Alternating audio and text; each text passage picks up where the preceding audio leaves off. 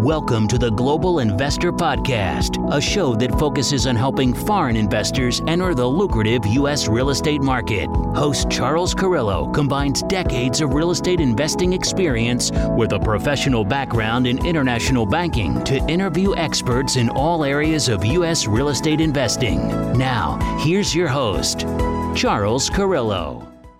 Welcome to another episode of the Global Investors Podcast. I'm your host, Charles Carillo. Today we have David Kamara.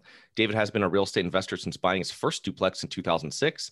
Since then, he has transformed the portfolio from residential, single family, and duplex units to focus on larger multifamily investing, including apartment buildings and townhouse communities, with his latest acquisition being a 124 unit property. So, thank you so much for being on the show, David. Thank you very much, Charles. Thanks for having me. So, give us a little background on yourself, both uh, personally and professionally, and prior to being involved in real estate investing.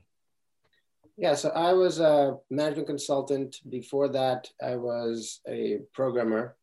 So, my background is computer science. Um, got my degree up here in Michigan, University of Michigan, moved to Chicago with my wife. Um, did the young, prof- young urban professional life, which was quite fun. Um, and after we bought our first house is when I really kind of both my wife and I got interested in the real estate space and decided that we should probably do something further than just buying our personal house. So a few years later, we bought a duplex and a threeplex. And the plan at the time was to continue buying single family and just keep on buying single family as we could afford to. Uh, but then, of course, life happened. We had kids, uh, work changed. Uh, there was the downturn, moved back to Michigan. So we kind of got off that, I say, path for a little bit. Um, and then once the management consulting career took off and I opened my own management consulting uh, firm, we now had this money that we wanted to invest. And we started investing in multifamily. Okay, cool. Awesome. Awesome. So when uh, why did you choose real estate as your investment vehicle? Was it something that you learned from uh, from going from starting with smaller stuff and it was the way of scale or so I actually did some soul searching on this. Um, as a consultant, you're very analytical. You're always comparing whether it's businesses, you're benching businesses against businesses and how they're performing or different different parts of the P&L. Um, in this case, I actually looked at a lot of asset classes to see where do I want to put my hmm. money. And when I started, all of our, or most of the substantial part of our portfolio was in stocks.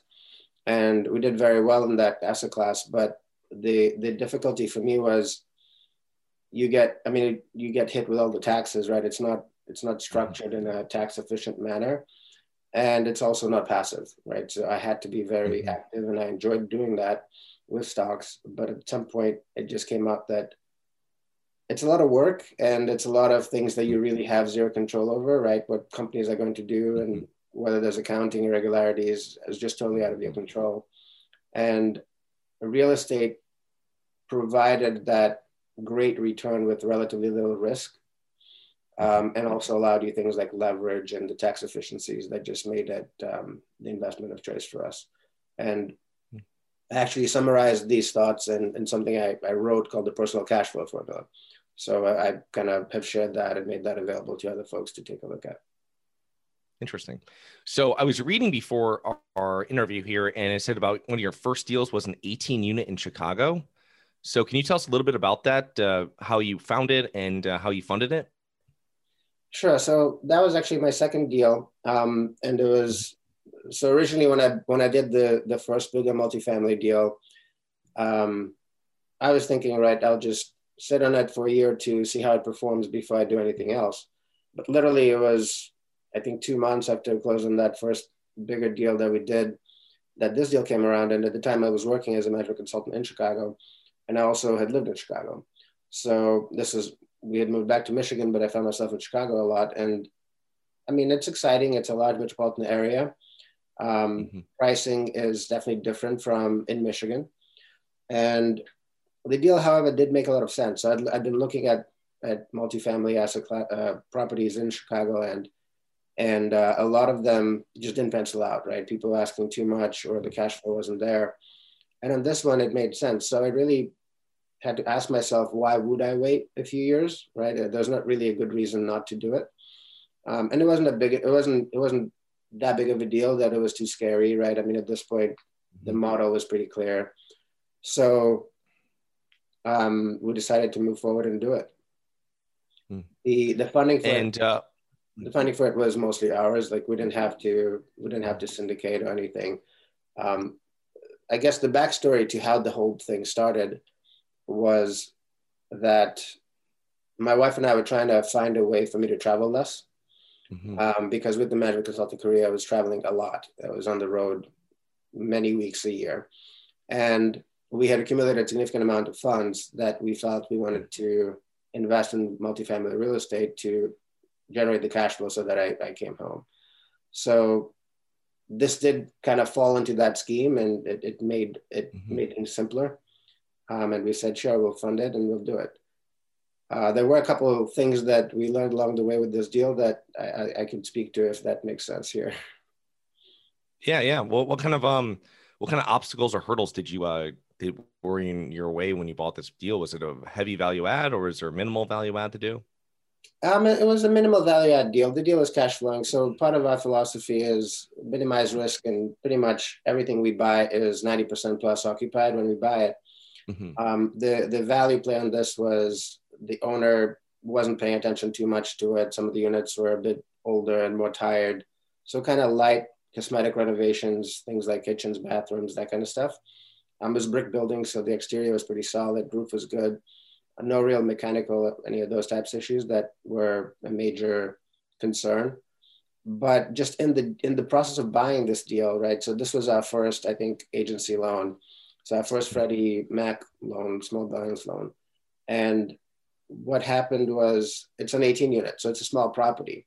And of course, as as any anyone who's done any of those loans finds out, they're very particular about occupancy and not just physical occupancy, yeah. economic occupancy as well. So with an 18 unit, if you drop down to two vacant, you essentially have less than 90% occupancy. You had 89%, yeah. just 16 out of 18 occupied.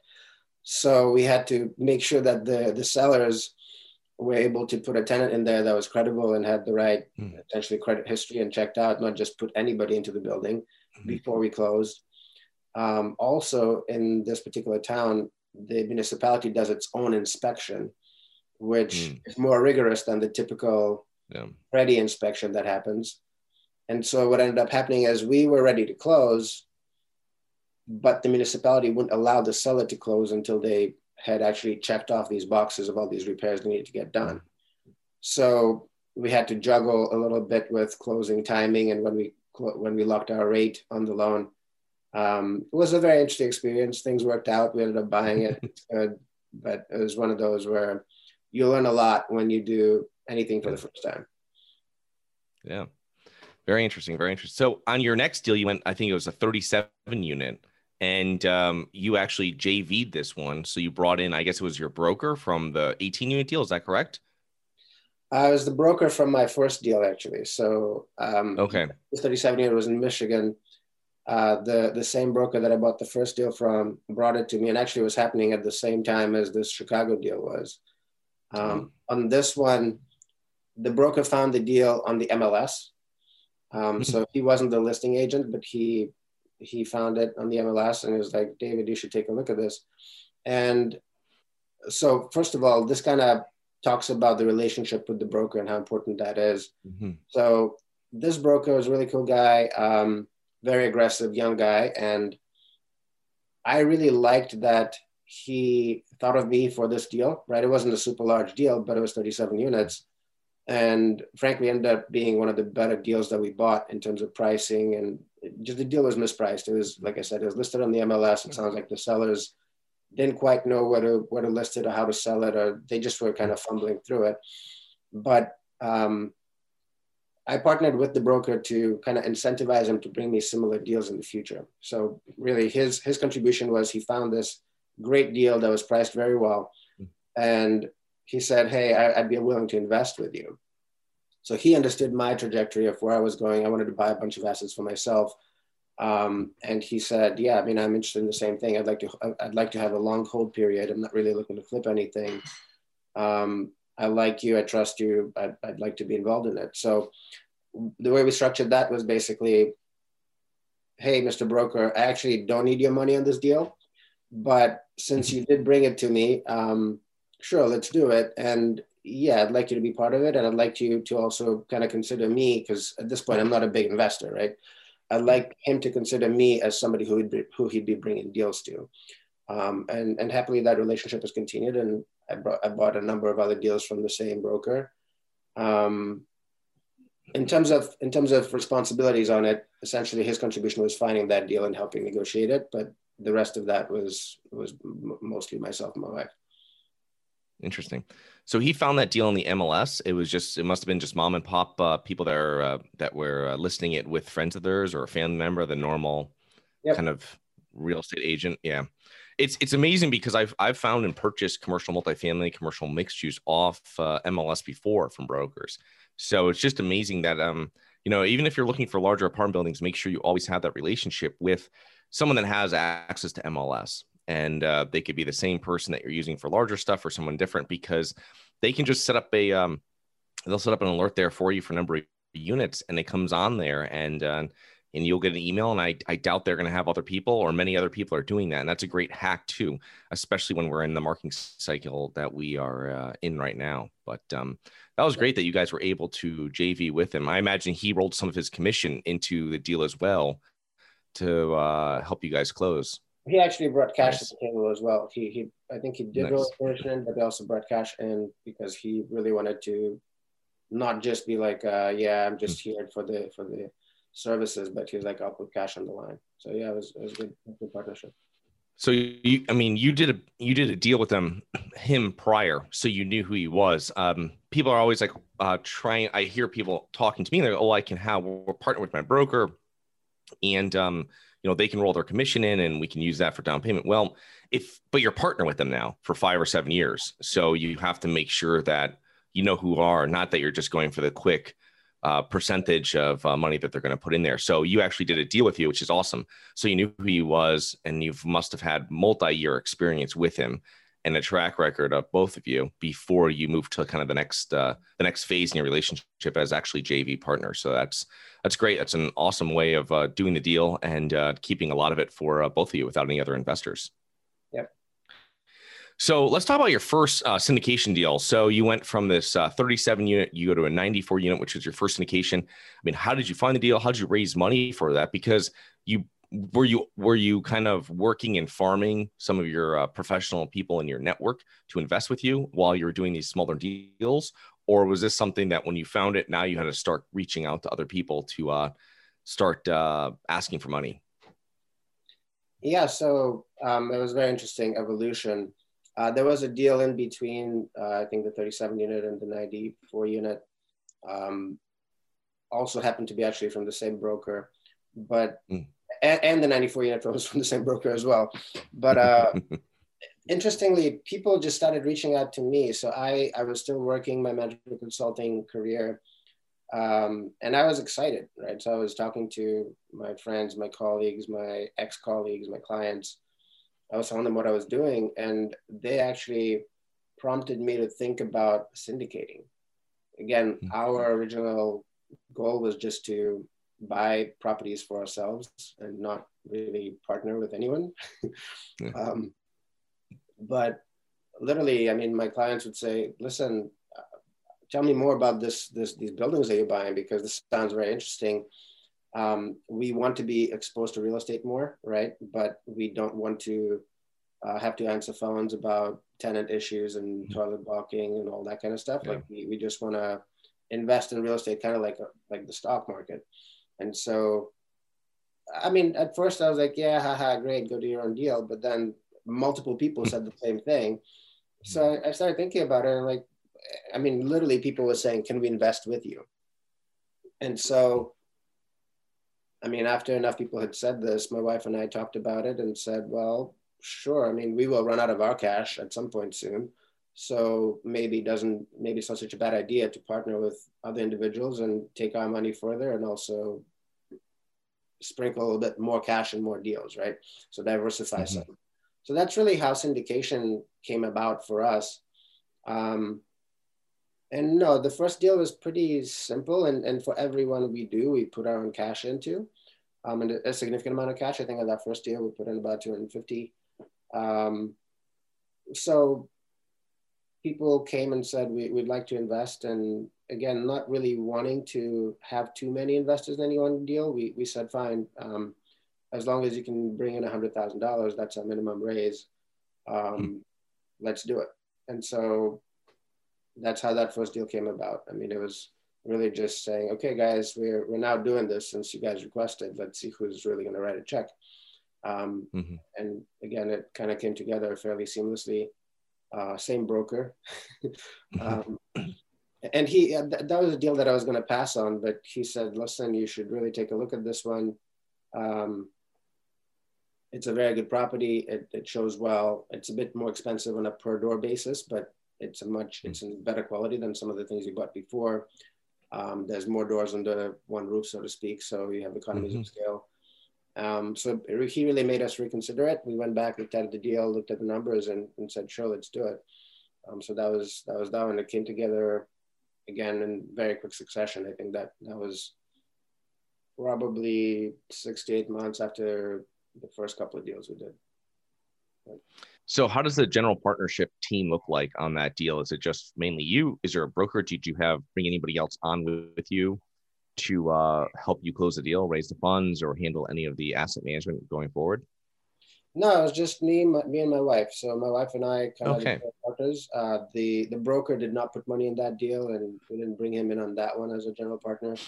Um, we did all the fundraising. We put the deal together. We closed it. We didn't really need any partners to make it happen. Um, so yeah, it was just us. So you've kind of progressed. I mean, you you bought in 2006 with smaller residential multifamily, and then you've kind of grown into buying 94 unit properties. So how have your goals and real estate investment goals and strategies adjusted since you've started investing? Is it just because you wanted more time and uh, you want to scale faster, or is it because you were looking for something different and this was an easier way of getting to that goal? by bringing on the syndication, working with other people? Yeah, I would say. I mean, that's that's an interesting question. Um, for the most part, our strategy is still the same, right? Mm-hmm. So really, we started out with trying to generate passive cash flow for ourselves as a family mm-hmm. and and for investors. I mean, as as we got to syndicating, um, I think the, I mean, we do bigger deals, so maybe from that perspective, it's a little bit different. Mm-hmm. Um, but I mean, at the, at the heart of it, we're still doing the same thing. Um, I would say maybe now we're a bit more more cognizant of marketing a little bit more, having a blog, that yeah. kind of thing. Um, because as as you buy more deals and buy bigger deals, you do exhaust your network of people that can write checks, right? So from that mm-hmm. perspective, I think that's the one thing that's different but I think our strategy has really never been to do a ton of deals, which has been nice and and frankly, mm. uh, I think has kept us out of trouble because we don't have to go do another deal anytime really. Uh, we only do deals that we think fall into that sweet spot for us where we can we, we have an advantage where we know the area better we can provide value where we feel like it's a low risk fairly high reward situation um, but yeah, fundamentally, our strategy has always been invest with the cash flow, do some value add, but that's not a heavy part of our yeah. um, of our return. Um, so no, it's it's fairly still the same, I would say. Interesting. Yeah.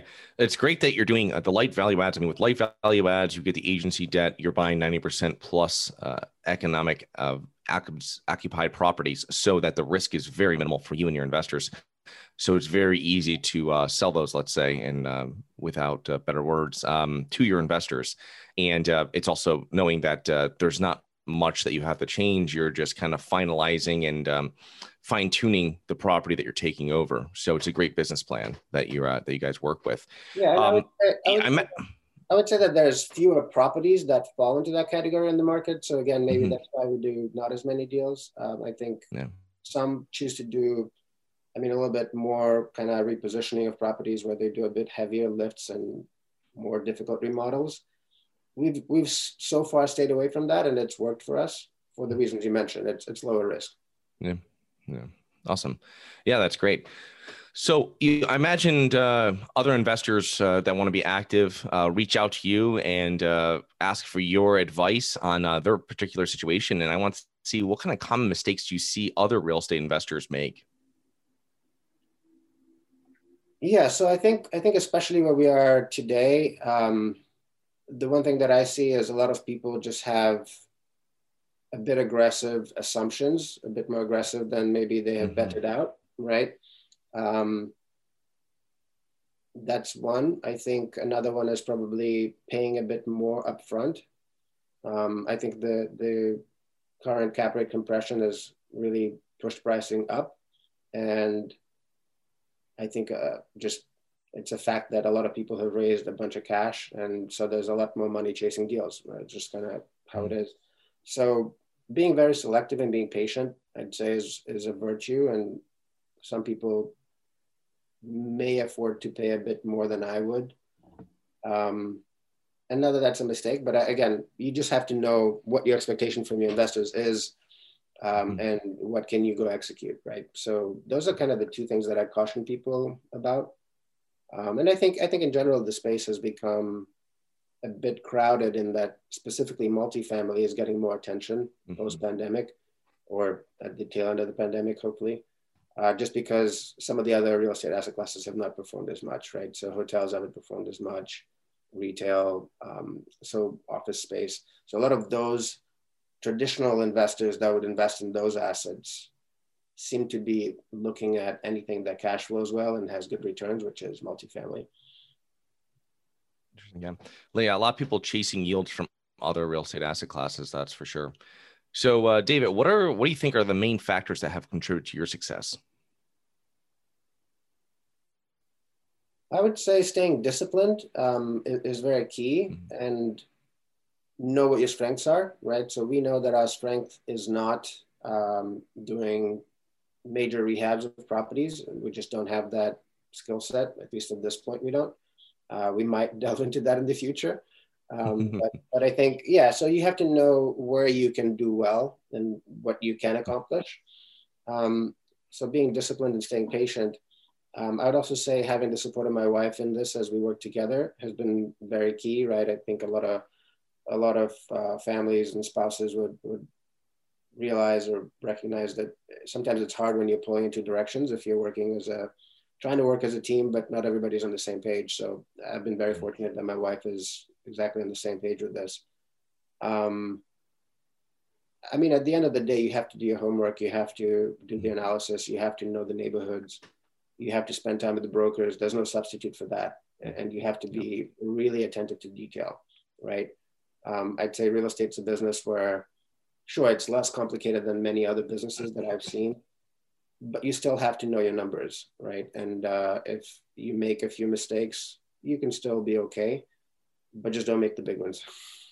Yeah. yeah, that's great. That's great. The other thing too that uh, kind of add to what your uh, what I feel one of your factors is is that um, when we were talking about your first property is that uh, your family, you and your family, had your why in place, which was more time uh, with your family. So that's a huge goal for you to work for, work towards, and uh, that's awesome. That it's great to have that kind of guiding light of where you're going, so you know hey, this this this property is going to be a lot of work. It's going to be a lot of management. It's going to be a lot of asset management, project management.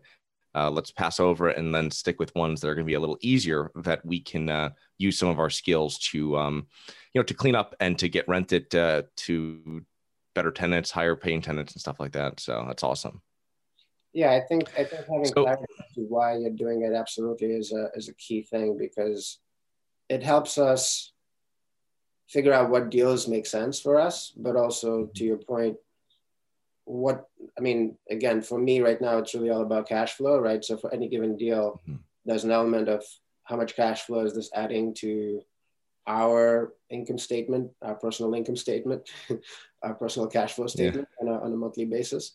And so you, you kind of have to really understand that because I think some people do get wrapped up in let's do the next deal, let's do, let's do the next deal And at some point, I mean, if you're doing too many things, it's more difficult to make mistakes. Yeah. No, that's great. And you, you also have a strict criteria that you're sticking with for that cash on cash return, because obviously that leads to your goal as well as having passive income. And uh, I imagine as well with your investors. So it's great to have that uh, alignment of interest between both the general partners and the limited partners. So, but um, David, how can our listeners learn more about you and your business? Uh, you can find us at our website, which is Cape Sierra Capital. It's C A P E mm-hmm. S I E R R A capital.com. And while you're there, you can download my free ebook, which is the personal cash flow formula. Um, take a look. I, I think it should help you. Okay, David. Well, thank you so much for coming on today. I will put those links into the show notes and uh, looking forward to connecting with you in the near future. Thank you. It's been a pleasure. Thank you, Charles. Hi, guys, it's Charles from the Global Investors Podcast. I hope you enjoyed the show. If you're interested in getting involved with real estate, but you don't know where to begin, set up a free 30 minute strategy call with me at schedulecharles.com. That's schedulecharles.com. Thank you. Thank you for listening to the Global Investor Podcast. If you like the show, be sure to subscribe on iTunes or Google Play to get new weekly episodes. For more resources and to receive our newsletter, please visit globalinvestorpodcast.com. And don't forget to join us next week for another episode. Nothing in this episode should be considered specific, personal, or professional advice. Any investment opportunities mentioned on this podcast are limited to accredited investors. Any investments will only be made with proper disclosure, subscription documentation, and are subject to all applicable laws. Please consult an appropriate tax, legal, real estate, financial, or business professional for individualized advice. Opinions of guests are their own. Information is not guaranteed. All investment strategies have the potential for profit or loss. The host is operating on behalf of Syndication Superstars LLC exclusively.